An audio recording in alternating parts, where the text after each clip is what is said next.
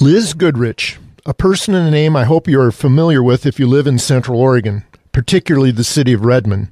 She is not only a law abiding, concerned citizen, but truly a person of interest. As an elected official on the Redmond School District Board of Directors, Liz Goodrich is one of five elected non salaried trustees of the school district and responsible for the scope depth and quality of education and is the official policy-making body of the school district. Liz is a person who really gets involved. As a voting population, if we were just half as involved as she is, we could exercise our joint political power for the positive progressive changes we need here in Central Oregon. Speaking of Central Oregon, welcome to a Speaking of Central Oregon edition of the Tuesday Point, Thursday Point. KPOV's Friday, sorry, KPOV's premier community affairs program. I am your host, Boy Steve, with the one who really makes this show possible, the love of my life, my wife, Paula. Lots of people make a name for themselves, sometimes whether or not they really want to. Far too many people have become infamous for foul deeds drawing attention to themselves out of personal selfishness. Conversely, some others do it for the common good of all. Some concerned citizens make a name for themselves for their meaningful contributions and often go unappreciated. Not today. This is Liz Goodrich's day to be appreciated for her concerns about the common good for Central Oregon, as we all should be. Liz Goodrich was elected to the board of directors in May of 2019. Liz graduated from Bend High School and holds a Bachelor of Arts in English and a secondary teaching certificate from California State University. She has worked for the Deschutes County Public Library for 17 years as an adult programs coordinator. Liz and her husband have two sons who have graduated from Redmond High School and the Redmond Proficiency Academy. Liz is passionate about serving the community and is committed to making schools the best they can be. Wow. Thanks so much, Liz, for being with us today. So, Thanks, Steve. Thanks for having me. That was quite an introduction, by the way. Well, I was afraid you wouldn't kind of brag on yourself and and you know it's not a brag i know the heart of people like you and you are happy to get involved and that's the way it should be so let's get right down to the the bullet points what is the the role of a school board member thanks for asking you know i because i think there there's a lot of misconception about what school boards do. We basically ha- have three jobs. First is to hire or fire the superintendent. The second is to approve the budget. And the third is to adopt policy. Those are three fairly, I mean, they sound pretty simple, but, you know, between the budget and the adoption of policy, those two things can really touch all the work that goes on in the school district. So it's, it can be pretty involved, but a lot of people, I think, assume that school boards have more power than we actually by law have because you know attendant to the budget and the policy you have to follow the law also. So it it can get daunting. You know we got a huge number of policies to review this year because of some laws that were passed in the legislature. So we're really digging deep into that to make sure that this Redmond school district is aligned with the law policies are aligned with the law um, but it's work that I find really gratifying. I mean, it was it's over. It can be overwhelming, especially at first. It was a little like I don't think I understood exactly the assignment, and it's taken me a while to get into the groove. But I feel like I've landed in a place where I have something to offer, and um, I understand the job. I'd agree fully. I think from the outside looking in, people look at government and they think, well, some things are pretty easy. Well, being on the school board doesn't appear to be easy to me at all. A lot well, of a lot of moving parts. You know, yeah, a lot of moving parts. And, you know, I will say, over the course of our history, school boards have been front and center for a lot of culture war battles. Uh, and it's come around again. You know, I think that 10 years ago, people would have assumed that school board jobs were sleepy, kind of feel good kind of work. And that's not, that's not true anymore. We're definitely in the crosshairs between you know, you look at states that are banning books. You look at states that are banning teachers, prevent, preventing teachers from teaching a full and accurate history of our country. We are now back in the crosshairs again, and it's it's a little it's a little unnerving to see. Boy, I couldn't agree more fully.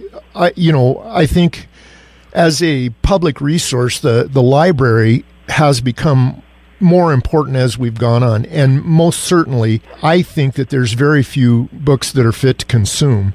And, you know, there are some, but, you know, for all practical purposes, I think in a uh, free and open society, we need to look at other points of view and look at them with a reasoning eye. Yeah, absolutely. And that's, you know, that's the beauty of the public library that if you don't like a book, you don't have to read it. It's that simple. School districts work, you know, that parents of students, parents or guardians of students have a remarkable amount of freedom when it comes to their own children.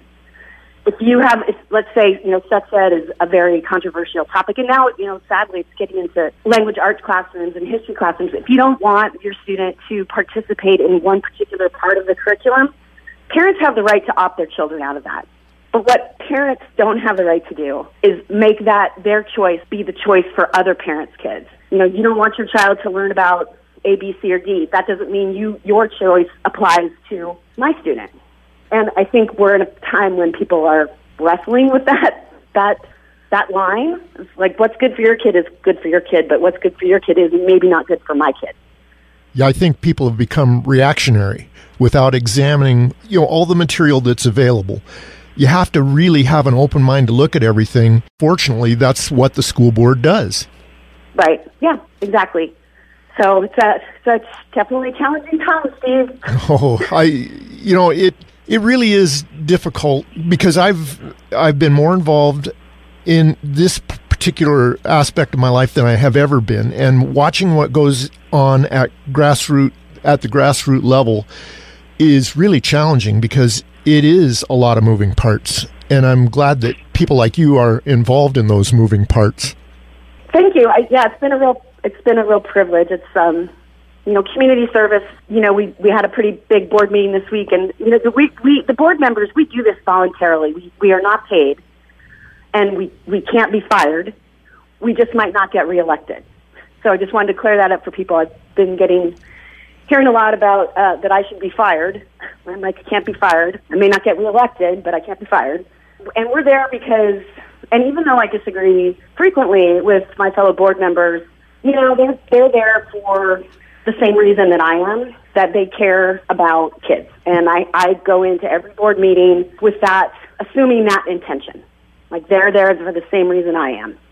Yeah, unfortunately, I think that school boards and even students have become part of a political battle.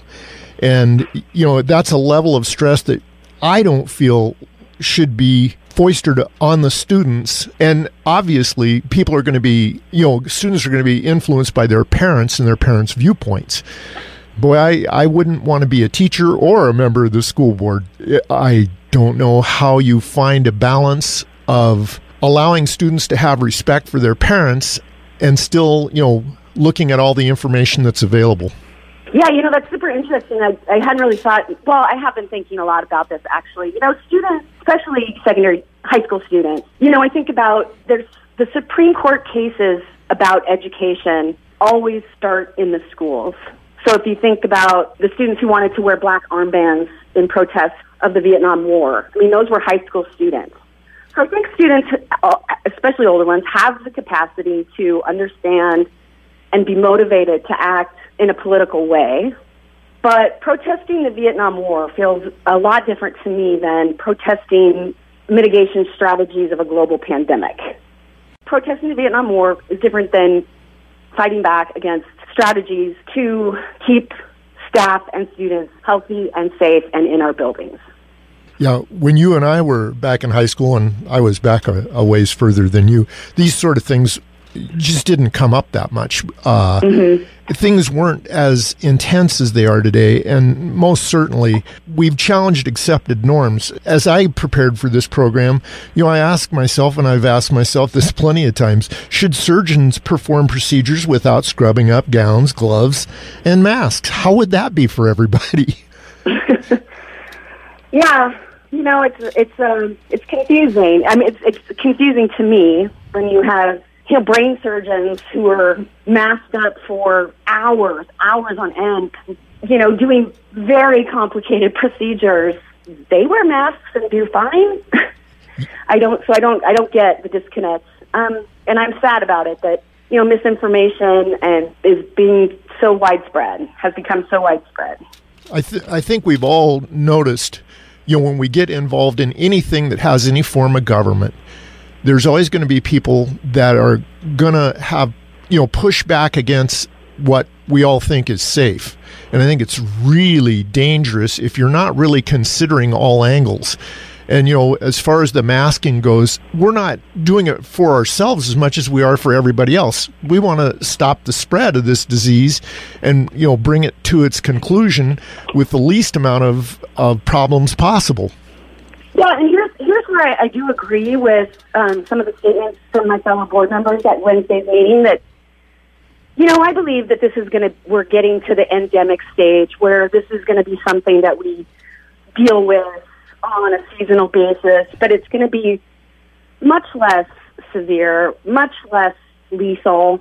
And I, I can't wait to get there. I don't like wearing a mask. I don't like not being able to, I haven't been in a restaurant since this whole thing started.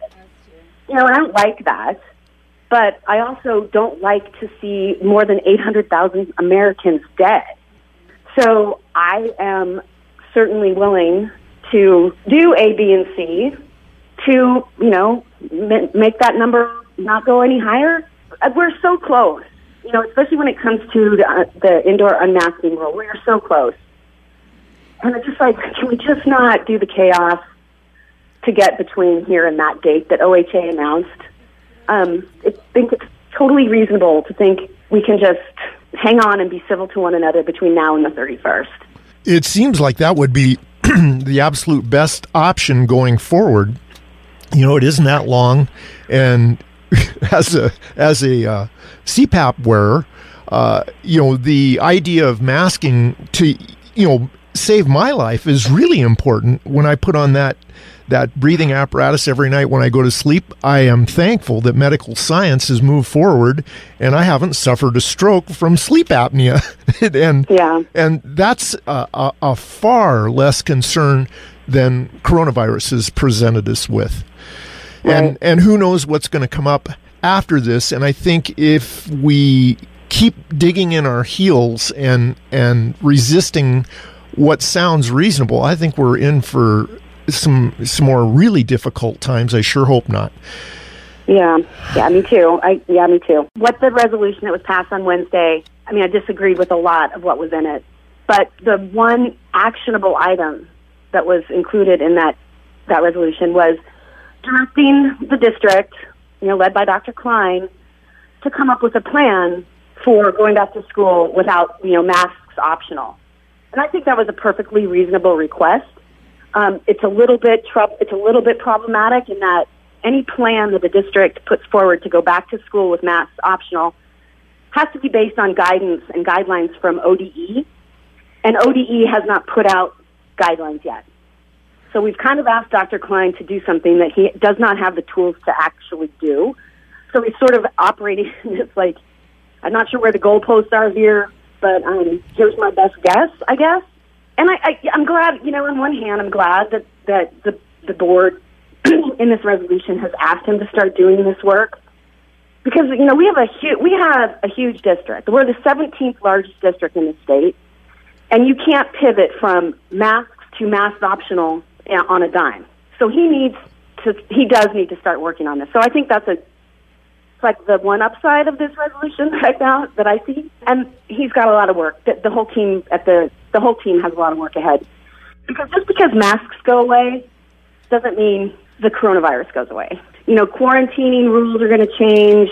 Social, how far do kids have to be apart from one another without masks is probably going to look different than, you know, when you had a mask on, you could be three feet from each other, but without a mask, you're supposed to be six feet. I mean, that's what the current guidelines say. So the, it's it's a Herculean task and um, I'm glad he's getting. They're going to start working on it. Yeah, uh, you know, and I feel a high level of compassion for the people that are in the medical field. You know, they uh, they must not have as good a crystal balls as everybody else has, I guess. Well, I think what people in the medical world and scientists know better than the rest of us is that they only know what they know, and they always, I think, know to expect things to change. You know, science is always changing. How we've understood this virus has changed. And, and I bristle when people say, they're always changing the rules. They're always saying one thing and then doing another the next day. I'm like, well, it's because they, they know more now. You know, they, what we know about the virus now is not what we knew about it two years ago. So, I mean, I think the only thing constant about science is that it's changing. Absolutely. I think that that's why you are very important and absolutely important in this particular situation. I think that we have to look at the most conservative side. And I think that's the whole idea is to conserve life and make sure that you keep as many people well as possible and keep as many uh, people out of the hospital as you possibly can. Liz? Yeah, and when it when it comes to schools, you got to keep the buildings open, and you only do that when you have people who are who are not sick. Yeah. Well, listen, Liz, I think it's really great that you came and talked on air today. I think in the last minute we have, I want you to encourage people to get involved and vote. Yeah, we've got some, you know, the city council race in the fall and primaries in the spring, and I, I just voting is is that one sure way of exercising your democracy. And in Redmond, we, we we've looked at voter turnout, um, voter turnouts in the last couple elections, and people are just you know they're choosing to sit on the sidelines. And elections elections matter. And I think about the school board race, school board race that happened in the fall, and some of those races were extremely close. You know, one one current board member only won by like forty votes, and if he had, if that person hadn't won, the face of our district, our school board would be different. So, you know, elections are crucial, and it's how you get your your voice out there. So, yes, please vote. Yep. And I want to also add start watching the city council meetings and even the school board meetings. It's important that you are informed. Liz, I want to thank you so much for being on air today. Uh, I look forward Absolutely. to talking, having you on air again. Thanks again, right, Liz. Steve. Thanks, Stephen Paul.